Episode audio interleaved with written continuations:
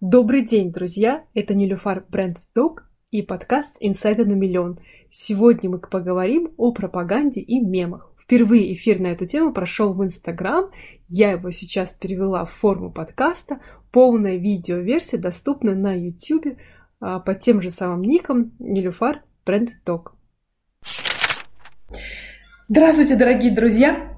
Спасибо за ваш интерес к этой теме.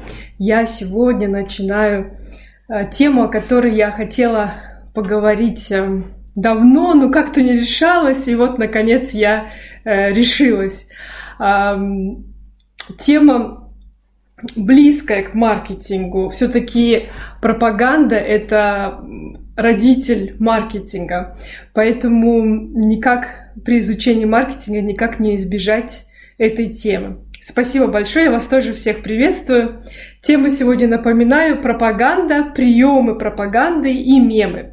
Прежде чем я начну, а, разрешите мне, пожалуйста, сделать парочку таких важных моментов, потому что все-таки сегодня я больше буду говорить именно не про коммерческую составляющую пропаганды, хотя она тоже есть, а больше буду говорить именно про, наверное, в некотором роде такую политическую составляющую. Поэтому пару вещей, которые я хотела сказать. Я на это смотрю и вам рассказываю об этом именно с нейтральной точки зрения. Я не даю никаких оценок. Ни в коем случае ни положительных, ни отрицательных. Просто а, больше это взгляд ученого, который смотрит на это все, на это все со стороны. Это первый момент. И второй момент. А, в основном примеры я буду приводить из определенных стран. Вы услышите больше примеры, например, из США, из Великобритании, из Советского Союза и русскоязычные примеры. Но это ни в коем случае не означает, что пропагандой занимаются именно эти страны. А, ни в коем случае. А, это не значит, что в такой маленькой стране, как Монако, нет пропаганды. в такой маленькой стране, как Люксембург нет, конечно, есть. Просто примеры больше, больше говорят, ну, примеры больше изучены из других стран. Поэтому, чтобы вы знали, пропаганду делают все. Все, все, все, все, все вступление, важное сказала, теперь дальше. Смотрите, пропаганда началась парочку слов, откуда это возникло, определение и потом уже принципы и приемы. Пропаганда возникла более двух тысяч лет назад, но она стала чаще и больше использоваться. Мы стали ее больше замечать, она стала более очевидна именно в 20 веке. А само слово впервые появилось где-то в конце 16 века, в начале 17 века а, и означало продвижение доктрины, продвижение идеи. По большому счету, слово само по себе, понятие само по себе достаточно нейтральное. Пропаганда — это продвижение, продвижение идеи, концепции, доктрины. Но у него получилось очень э, много негативного окраса. А, мы стали пропагандой, у нас ассоциируется именно, что это плохо.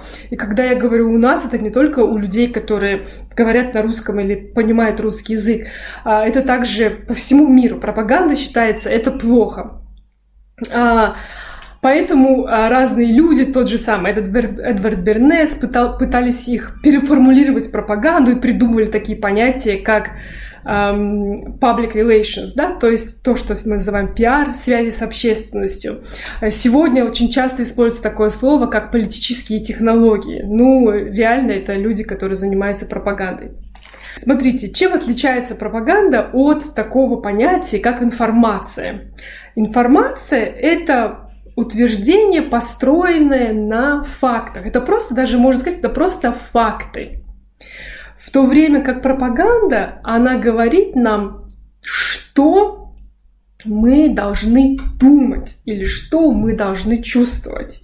Она именно диктует, она всегда делается с какой-то определенной целью. И она в некотором роде а, прямо, прямыми способами, непрямыми способами. Она диктует нам, что нам нужно думать, что нам нужно чувствовать. Например, просто расскажу как пример, совсем абсолютно свежайшая вещь, э, просто чтобы э, показать вам разницу между информацией и пропагандой. Буквально вчера вышла новость, которую написали, в принципе, как исключительно новость, как факты. что вот Оксфордский институт уже создал вакцину от коронавируса, и сейчас первые э, пациенты из Бразилии и из Южной Африки, они тестируют на них. Просто факт. Факт есть. Появилась версия первой вакцины, сделана кем? Кто да, сделал? Оксфордский университет.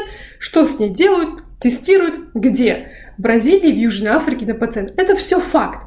Вот смотрите, когда мы читаем этот факт, каждый из нас может а, исключительно в рамках своего характера, в рамках своих мыслей, в рамках своего воспитания, образования, а, взгляда на жизнь, сделать какие-то выводы. Кто-то может просто принять как факт, кто-то может сказать, о, здорово, вот такие оптимистичные люди, о, здорово, круто, появилась вакцина, это классно. Кто-то может скептически отнестись, кто-то может подумать, М, интересно, а почему, почему они не тестируют у себя там в Оксфорде, а тестируют в Бразилии, что-то здесь не то.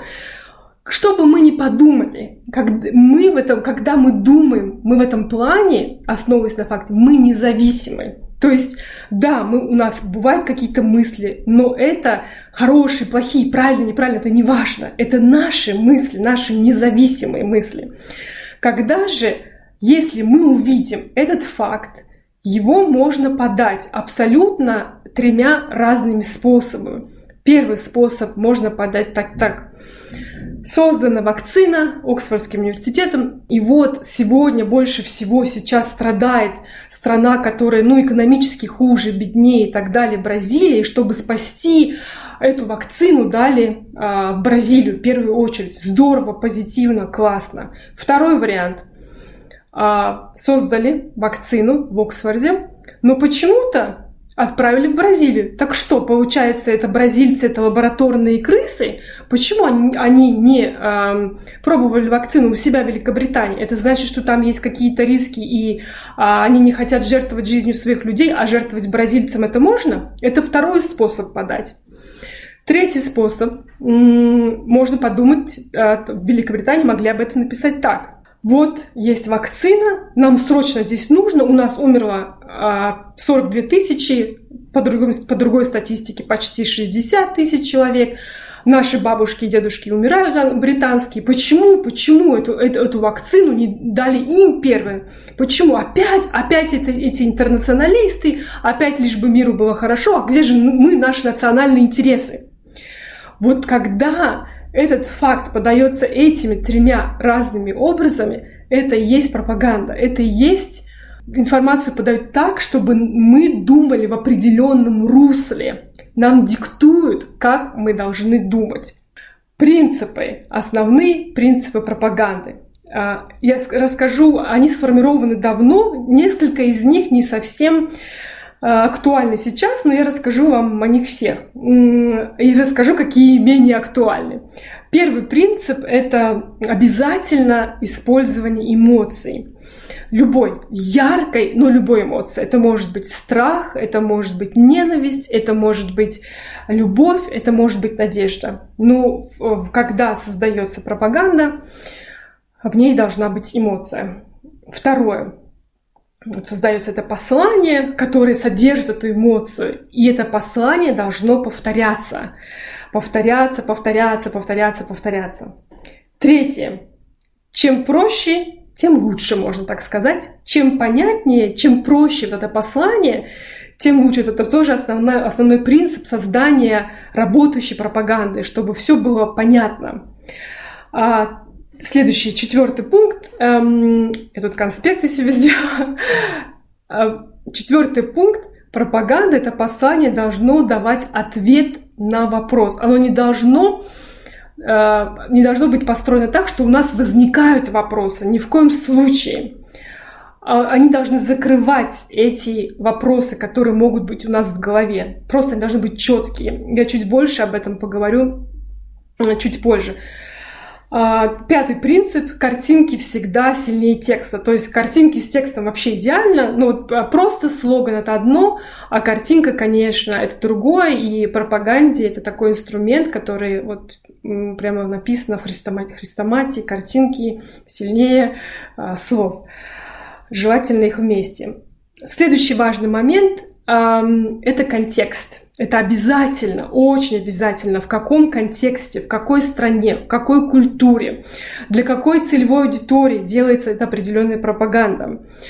А, от пропаганды, которой я тоже чуть позже приведу пример, есть пропаганда, которая сработает в одной стране, никогда не сработает в другой стране. Контекст очень важен. И э, седьмой такой основной пункт был тоже, принцип, вернее, если про эту информацию, скажем так, пропагандистская информация исходит от человека, особенно от знаменитого человека, от человека, у которого есть публичное влияние, то люди склонны этому доверять. То есть это вот такие семь основных принципов, которые были созданы давным-давно, что из сегодняшнего, что сегодняшнее время, время интернета поменяло. Время интернета поменяло следующее. Начну с последнего пункта. Мы уже меньше доверяем там, звездам, а, людям э, публичным, очень сильно публичным людям. Мы больше доверяем людям, как мы сами, и в интернете мы можем найти таких людей больше. Сейчас блогеры в некотором роде заменили, то есть стали инфлюенсерами, заменили театральных, кинозвезд, певцов и так далее. Даже более того, мы доверяем не сколько, может, даже не блогерам, каким-то большим количеством подписчиков, а сколько доверяем людям, похожим на нас, обычным, когда мы от них что-то слышим, источник информации, мы этому больше доверяю. Интернет еще и заменил то, что раньше считалось, вот, что одно такое сильное послание, постоянно его вот надо Сейчас можно делать разные, потому что мы живем, мы в интернете живем в своих э, таких таких пузырях. А, мы можем запускать разные, специально нацеленные, менять их, потому что мы поняли, что информация быстро становится старой. То есть эм, жизненный цикл информации, жизненный цикл новости очень короткий. Мы можем запускать все больше, освежать и так далее.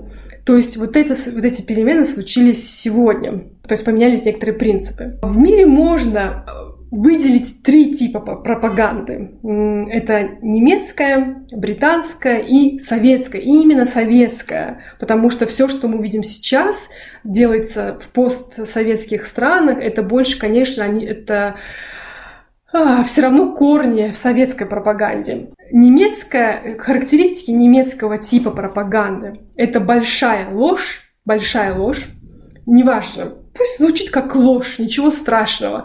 Это все началось во время Первой мировой войны. Я не говорю, что сегодня в Германии, например, а, используют этот тип. Нет, это просто как вот бывает школа мысли, да, вот делит же школу мысли. Вот это, поэтому здесь школа мысли дана больше название по стране, по первичности, где это использовалось. Это было в Первой мировой войне, поэтому называется немецкая. Большая ложь, распространяемая на огромное, на, на массы, вот не какие-то маленькие группки, вот так вот, а именно на массы. И желательно сделать э, их, их следующий тоже принцип, что послание должно быть таким простым, что должно быть понятно любому человеку, человеку без образования, двухлетнему, трехлетнему ребенку, просто вот человек, который даже в школу не ходил, не умеет читать и писать. Вот это характеристика немецкой школы пропаганды, которую использовали в Первой мировой войне, во Второй мировой войне. Британская пропаганда, она другая. То есть принципы этой школы следующие. Ложь можно, но совсем чуть-чуть. Ложь должна быть частью правды. Вообще британская пропаганда, она такая, знаете, а, манипулятивная. Она берет факты, которые есть, вот факты, и просто вот так как раз не то, что тасует, а перетасовывает, а дает, дает акцент.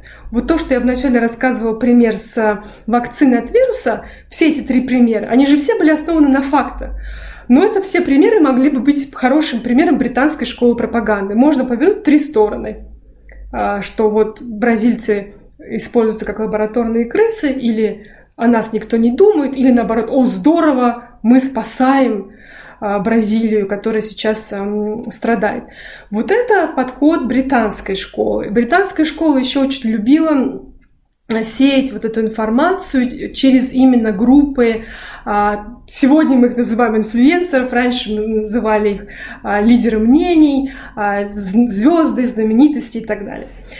Советская школа, она смешана, потому что все-таки, если говорят, что пропаганду придумали немцы и британцы, то такого, как бы сказать, мастерства в этом достигла советская школа. А, так считается в кругах пропагандистов.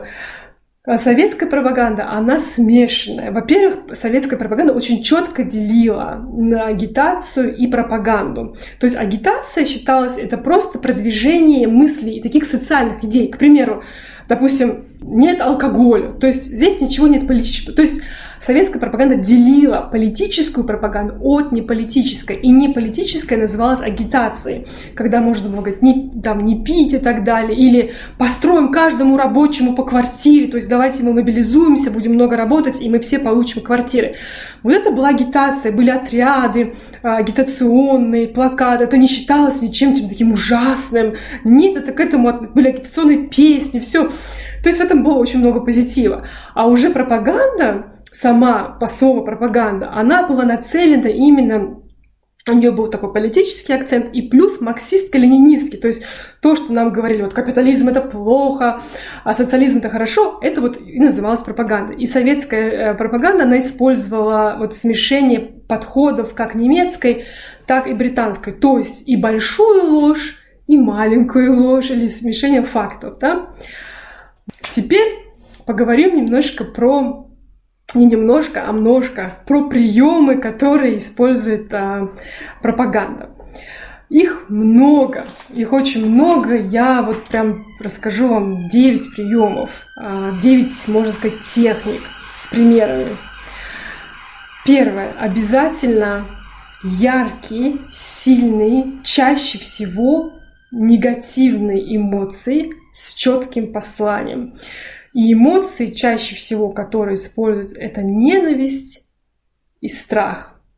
Когда такую используют пропаганду? Когда в стране все очень хорошо. Например, экономическая ситуация непонятная, а, что-то, ну, страна в застой, экономика не растет, видно, что, допустим, растет безработица. То есть внутри страны есть проблемы. В этом случае часто идет поиск врага. Поиск врага бывает внешнего или внутреннего. А, очень часто раньше, период холодной войны, в начале 20 века, Вторая мировая холодная война, враг очень часто был внешний. Он долгое время был внешний. И сейчас много внешних врагов. Но как, чем, когда случилось массовое когда разоружение случилось, когда уже такие воен, военные какие-то идеи, они стали поутихли, то начал, начался поиск внутреннего врага. И в этом случае а, всегда все равно используется ненависть и страх. И очень важно использовать в правильном контексте. То есть, когда эта пропаганда происходит, она имеет очень за собой, почему она работает. А, во-первых, это наши базовые, базовые, самые сильные инстинктивные чувства, страх. Ничего сильнее нет. Ничего сильнее нет этого чувства. Во-вторых, а, мы, такая пропаганда, она страх и ненависть, она всегда все окрашивает в два цвета. Обязательно. Черное и белое. Сто процентов там разделение. Там все понятно. Скоро будет пример. Там все понятно. Там черное и белое. Там нет никакого серого цвета. Тут какой используется принцип? Наш, нашему мозгу, мы психологически, мы как люди, нам важно чтобы наш мозг не переутомлялся. Нам важно четко понимать, иметь ответы на вопросы. Нашему мозгу важно знать, да или нет. Нам нравится жить а, в мире, где есть простые а, ответы на вопросы. Когда мы говорим, допустим, Маргарет Тэтчер хорошая или плохая, Горбачев хороший или плохой, и мы не, мы не хотим слышать ответ, ну вообще-то вот здесь она сделала столько-то хорошо, здесь она сделала столько-то плохо, здесь Горбачев был хороший, здесь был не очень. Наш мозг так не хочет, нам, мы хотим слышать да или нет.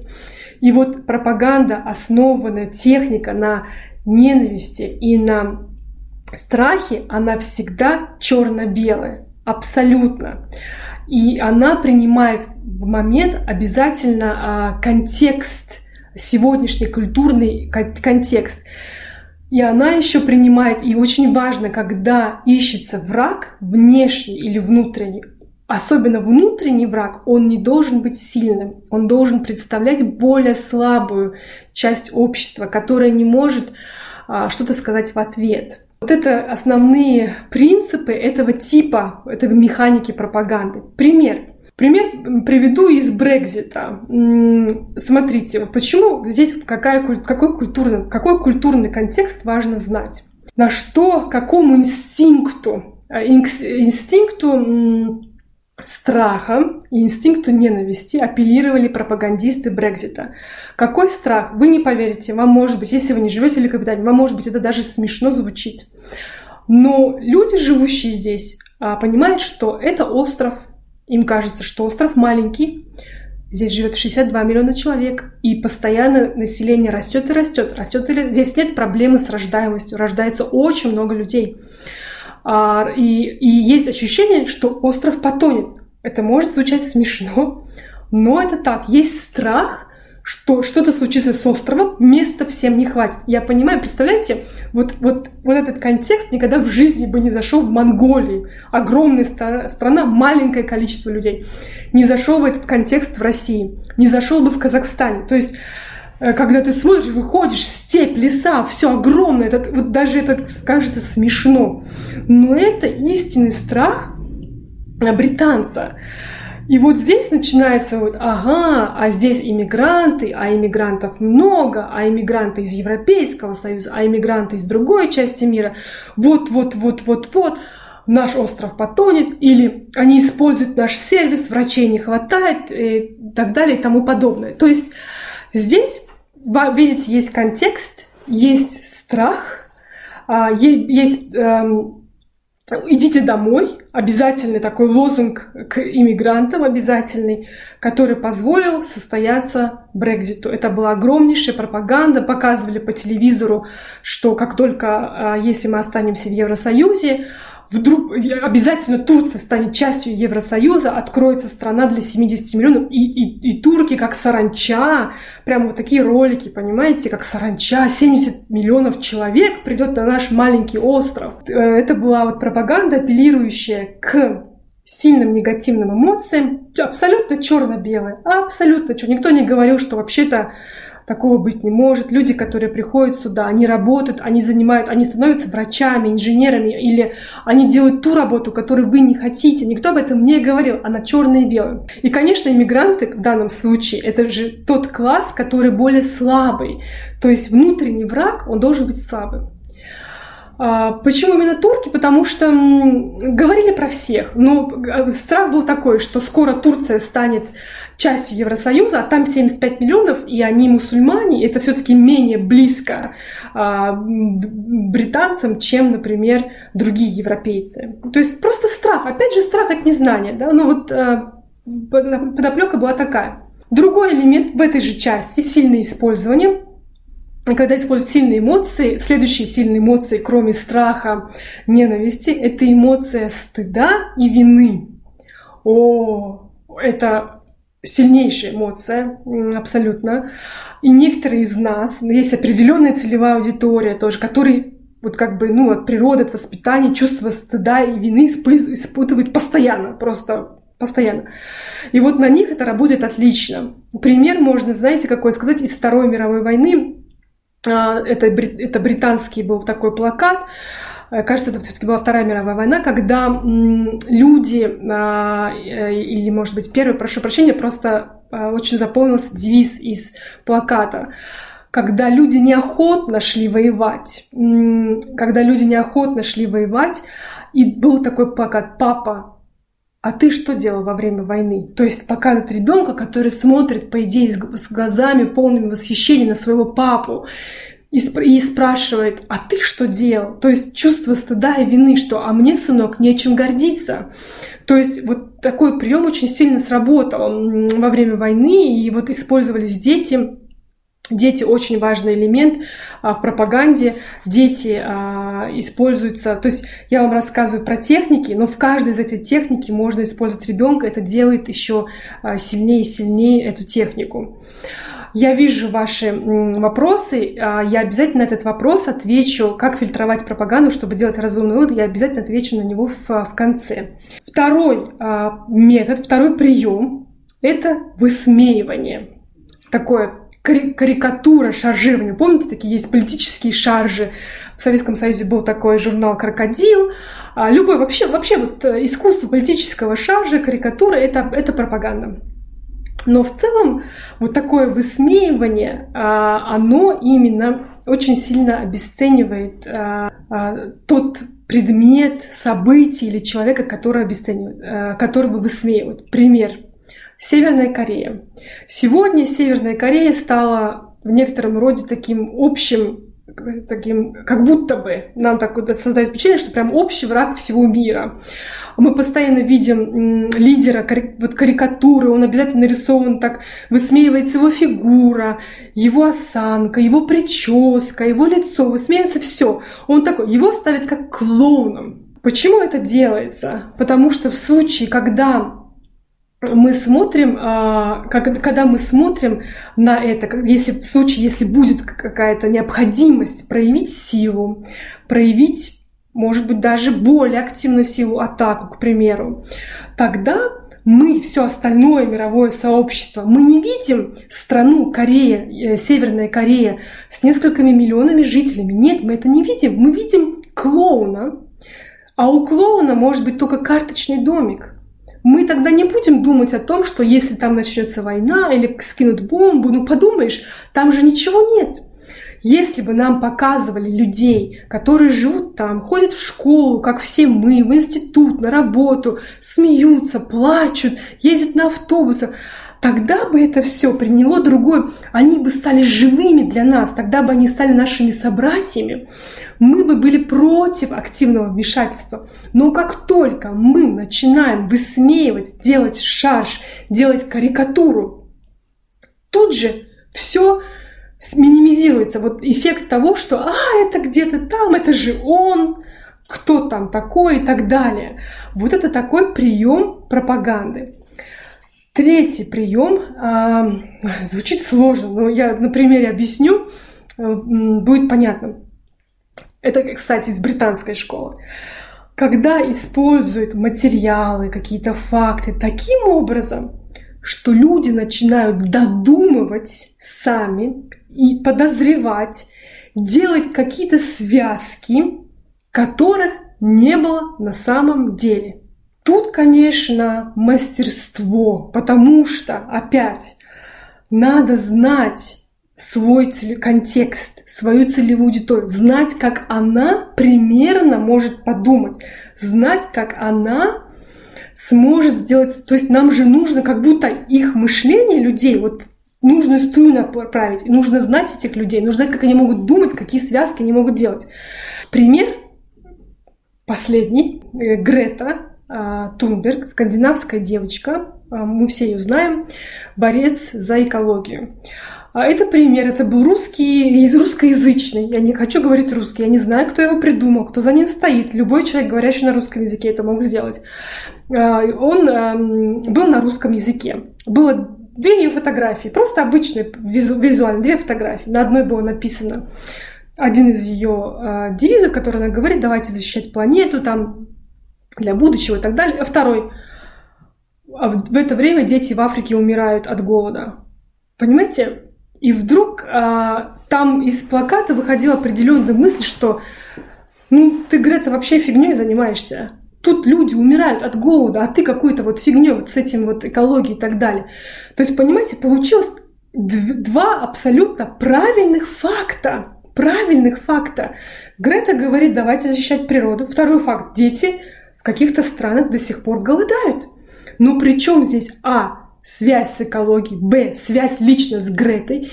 Если бы Грету мы пригласили на интервью и спросили, Грета, что ты думаешь про детей? Грета бы сказала, вообще-то я переживаю об этом, да, то есть она бы абсолютно бы э, сделала что-то, чтобы их поддержать. Но что нам дали? Нам дали материал, два факта, объединили так, что мы сделали тот вывод, который хотели, чтобы мы сделали. Нас заставили думать в определенном, в определенном русле. Поэтому в данном случае, вот э, как бы опять, да, это, это опять обесценивает истинную причину, истинную причину движения, того движения, с которым стоит Грета. И, и, и Грету тоже обесценивают. Как вот мы говорили, это обесценивало э, севернокорейскую страну, Северную Корею, так в данном случае это обесценивает Грету. Следующий факт, э, ой, постараюсь сейчас ускорить, чтобы все успеть рассказать за один час. Следующий, четвертый метод, не факт, метод, прием – это перенос акцента. Когда мы переносим акцент с одного э, места на другое, это такая, опять же, такая активная манипуляция. Опять пример же из Греты. Это был русскоязычный мем на русском языке а, портрет Греты Тунберг, и она говорит, пусть вирусы живут, типа готова пожертвовать э, людьми ради вирусов. С чем это было связано, что показали две фотографии до коронавируса, какая была загрязненная атмосфера, после того, как мы все сели в мир, на мировой карантин. Опять же, мы видели эти картинки, вдруг такое зеленое облачко, нет, нет никакой загрязнения, там появились птицы и так далее, и так далее. Нам показали, как планета очистилась. Тут же фотография Грета а, а, готова пожертвовать людьми ради вируса. Нам сдвинули акцент, что вот мы все сидим, страдаем, умираем, а, но зато планета в чистоте. Нам опять сдвинули акцент, нам опять обесценили то, что делает этот активист. Это перенос акцента. Пятое. Пятый прием пропаганды – это такая техника доверия. А, я называю это так. Мы с тобой одной крови. Это доверие такому человеку, как, как ты. То есть это когда, вот если вы помните, давно, в свое время, может быть, ну и не только давно, сейчас тоже есть, но я сейчас, например, приведу, вы поймете. Репортажи делались так. Это, раньше это был монолог журналиста. Появляется журналист, рассказывает в микрофон, тын дын дын дын дын Но на Западе очень быстро освоили технику, когда журналист ничего не рассказывает, а он просто идет на место событий. Это может быть землетрясение, вулкан, война, тот же больница с вирусом, где он дает, он сразу дает микрофон обычному человеку. И репортаж ведется, человек рассказывает свою историю. Он такой, как мы. Он попал в это землетрясение, он попал в эту войну, он попал в эту больницу. Он один из нас, и он рассказывает историю. И мы ему в этот момент, он нас покупает мгновенно. Мы ему доверяем. Хорошо, если журналист – дает микрофон второму человеку, который рассказывает противоположную историю войны, противоположную историю, может, там, землетрясения или вируса. Тогда у нас есть две истории с двумя разными зарядами, и мы начинаем делать свои выводы. Может быть, мы... Ну, у нас есть картинка, как бы монета с двух сторон. Но очень часто этот прием применяется, когда бывает так, что показывают только одну сторону, понимаете?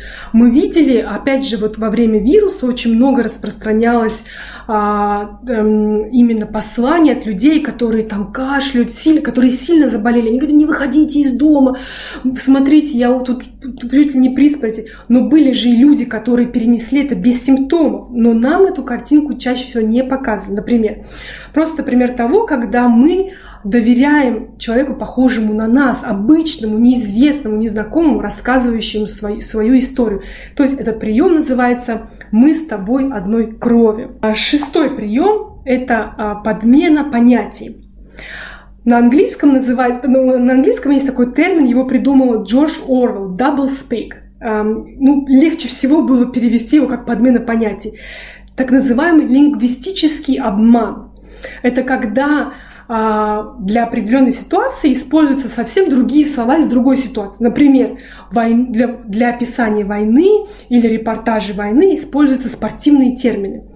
Или, опять же, когда хотели показать, а, по крайней мере, Великобритании, посадить всех на карантин, чтобы люди почувствовали, испугались вируса, к, к вирусу применили военную терминологию. Атака, невидимый враг, мы должны бояться. Военный, когда мы слышим иногда а, в репортаже с войны, слышали в той, когда бомбили там же ту же Сирию, часто используются такие фразы, как сопутствующий ущерб. Что такое сопутствующий ущерб? Реально это погибшие люди. Но одно дело сказать, погибло 20 тысяч человек, и что мы почувствуем этот момент, или пусть даже 20 человек, неважно. Это опять же наши люди, одной нашей крови, да, как бы наши братья по человеческом плане, в человеческом смысле, в, таком глобальном. А другое дело – сопутствующий ущерб. И ты понимаешь, что за этим стоит. Но этой фразой на протяжении всего 20 века, на протяжении сейчас прикрывают все войны, никогда они прямо не говорят. То есть так называемый прием подмены понятий, двойной лингвистический обман.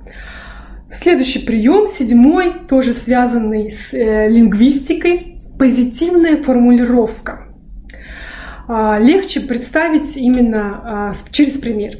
Пример 1982 год – а, эта война была, Фокландская война, когда Маргарет Тэтчер э, вела, ну, можно сказать, войска. То есть Аргентина — это маленький остров в Атлантическом океане, там, там, в Южной Америке. А это, это даже не была никакая холодная война, это просто был, скажем так, раздел имперского имущества, скажем так. Эта война, этот остров не был нужен Великобритании. Но на тот момент Маргарет Тэтчер нужна была своя война, чтобы поднять ее рейтинги. А, случилась эта война, погибли 323 человека. 20 век, можно сказать, конец 20 века. Здесь живут бэби-бумеры, они уже живут хорошо, богато, у них свои дома, войны не хочется. А, жизнь, ценность жизни растет, растет, растет, растет. Поэтому, лишь, поэтому 323 человека, даже один британский сын, британский солдат, это много. Что делается? Делается позитивная, а, позитивная формулировка. Я вам переведу это с английского, поэтому звучит, может, не так красиво, как на английском, но смысл будет понятен. Был выпущен плакат с слоганом «Смелость наших сыновей дала новую причину для гордости нашей страны». Гениально.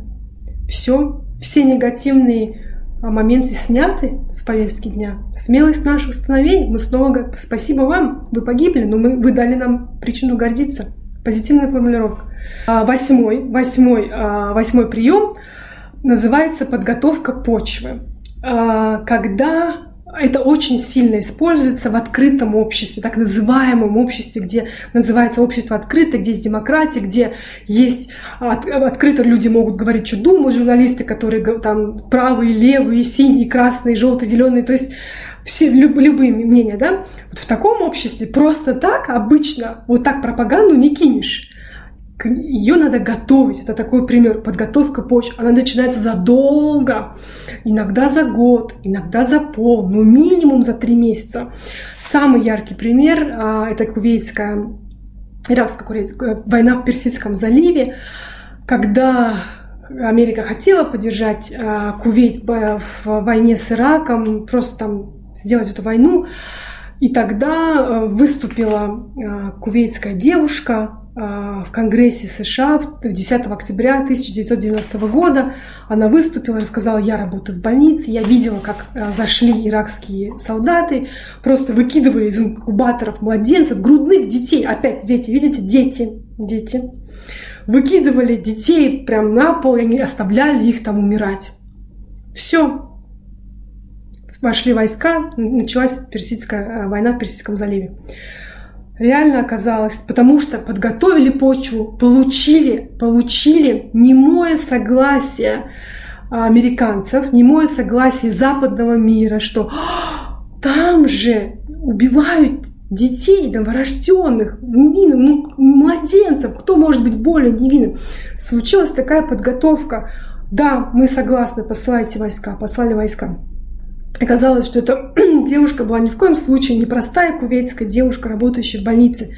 Она была дочерью кувейтского посла э, в США. Извините. Вот так готовили почву.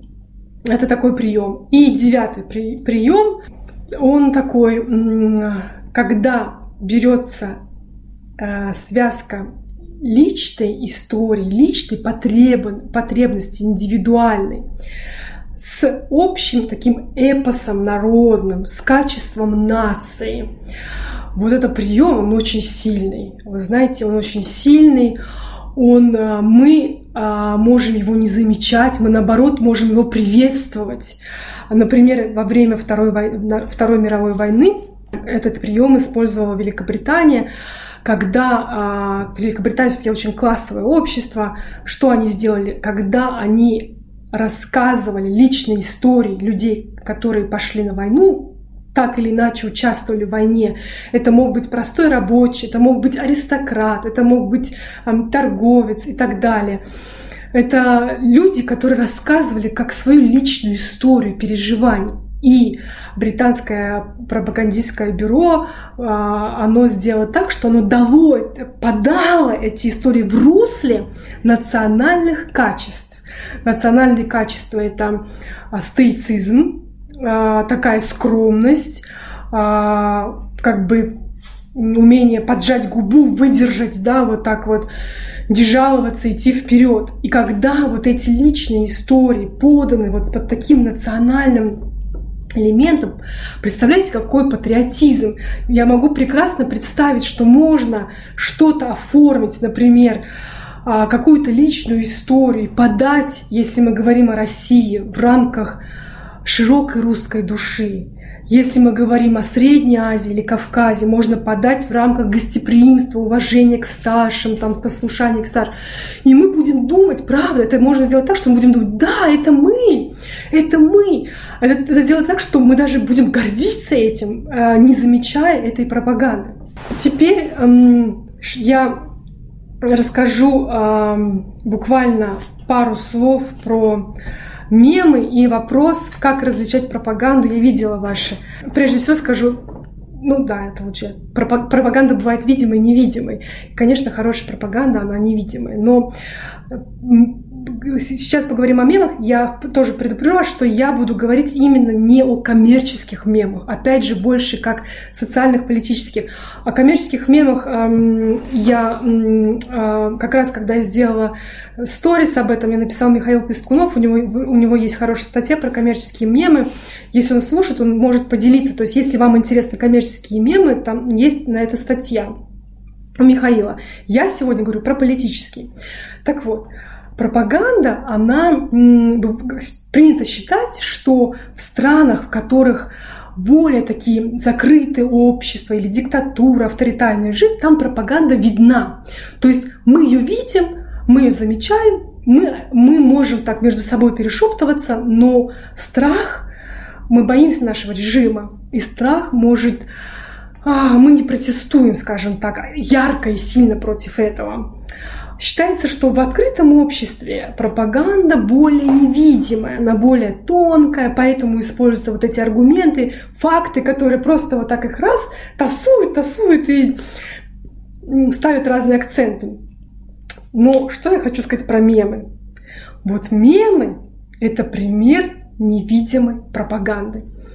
Потому что мем мы никогда не знаем источник – мы не знаем источник мема. И на Западе всегда думают, что источник мема – это сто процентов народ.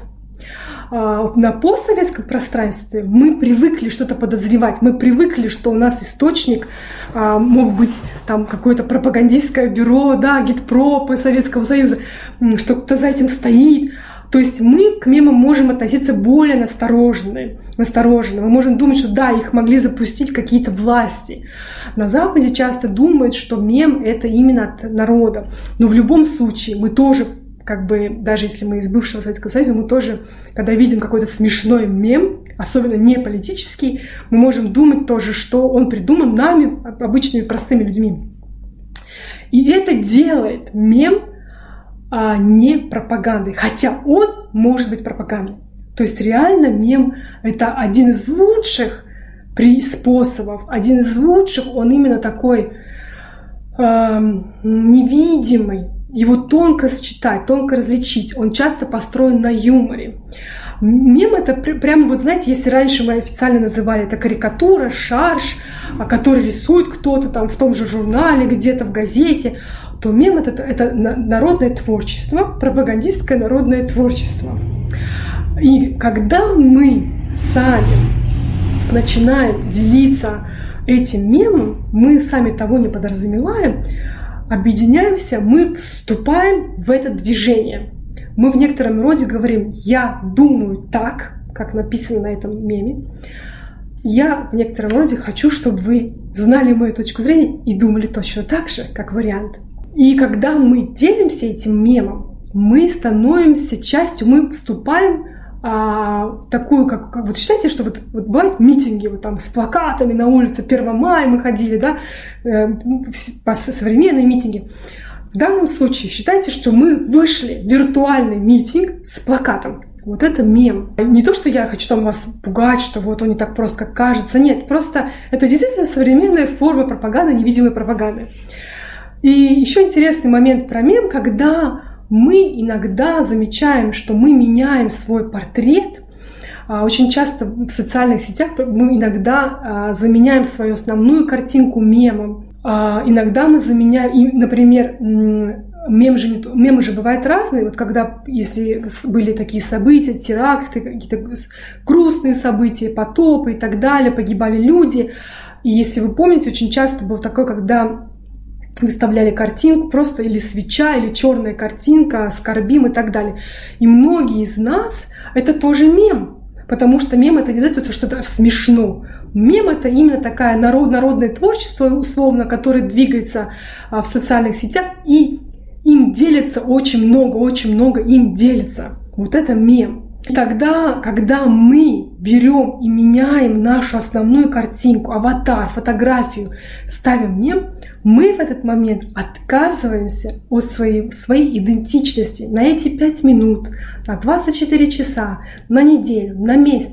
Мы перестаем существовать как независимые люди, как вот Нилюфар Шарипова. В этот момент, если я ставлю эту картинку, я становлюсь частью этого движения. Я принимаю в этот момент идентичность группы, идентичность сообщества. И в этот момент как будто бы я вышла на этот митинг с этим плакатом. Более того, я стала братом или сестрой человека, который сделал то же самое. А быть братом и сестрой нет ничего сильнее. Это не быть даже товарищами. Во время а, Второй мировой, во время Великой Отечественной войны Сталин не зря обращался, а не всегда говорил товарищи, он говорил надо братья и сестры. Когда был критический момент, когда было все не так хорошо, он специально поменял слово товарищ на братья и сестры, потому что мы глубоко в душе то, что мы хотим. Когда мы говорим «мы с тобой одной крови, ты и я», в этот момент мы братья и сестры. Когда мы ставим вместо своей фотографию мем, мы говорим опять «я с тобой, мы братья и сестры». Вот ничего сильнее этого просто нет. Вот какую силу несут мемы. Теперь ответ на вопрос. Как различить пропаганду, если я, э, я просто очень вижу, что 10 минут осталось, я стараюсь все сказать, и давайте отвечу, и потом вдруг, я потом почитаю, если время будет, то, что вы написали. Смотрите, как различить пропаганду? Прежде всего, когда вы видите, когда вы видите что-то, где есть только черное и белое, вот какой-то посыл, сообщение, плакат, статью, репортаж по телевизору, где все исключительно, никто не показывает, есть только так, вот здесь белое, вот это черное. Вот это сто процентов пропаганда. Там есть пропаганда. Белое и черное – это первый, первый признак а, такой прямо наглой пропаганды, скажем так. Эм, это всегда э, черное и белое, это первый признак. А дальше, а, это самый, самый, самый, самый основной и самый большой признак. Хорошую пропаганду ее почти не различить. А, я вам правду скажу. Поэтому здесь нет, я не могу вам дать такой подсказки. Моя подсказка больше уже, когда вы тренируете себя, когда вот видите какие-то странные, вот когда вот, например, с Гретой, а, вот здесь, здесь забота окружающей среды, а здесь дети погибают в Африке. Вот здесь какой-то уже когда вот мозг натренирован, вы начинаете замечать, что подождите, подождите, здесь два разных факта, почему же мы, а, почему вот они так соединены. Почему они так соединены? Когда вы получаете очень прямой ответ на вопрос, вот это, вот это плохо, это хорошо, это тоже пропаганда. Когда вас мозг раз и быстро сделал решение, очень быстро сделал решение. Да, это плохо, да, Северная Корея это плохо, да, ну то есть не прочитав их в их конфликте на э, Корейском полуострове, не прочитав, не прочитав их аргументы, не, мы даже не знаем, что они там говорят, но не прочитав, когда мы делаем быстрый вывод, за этим тоже стоит пропаганда.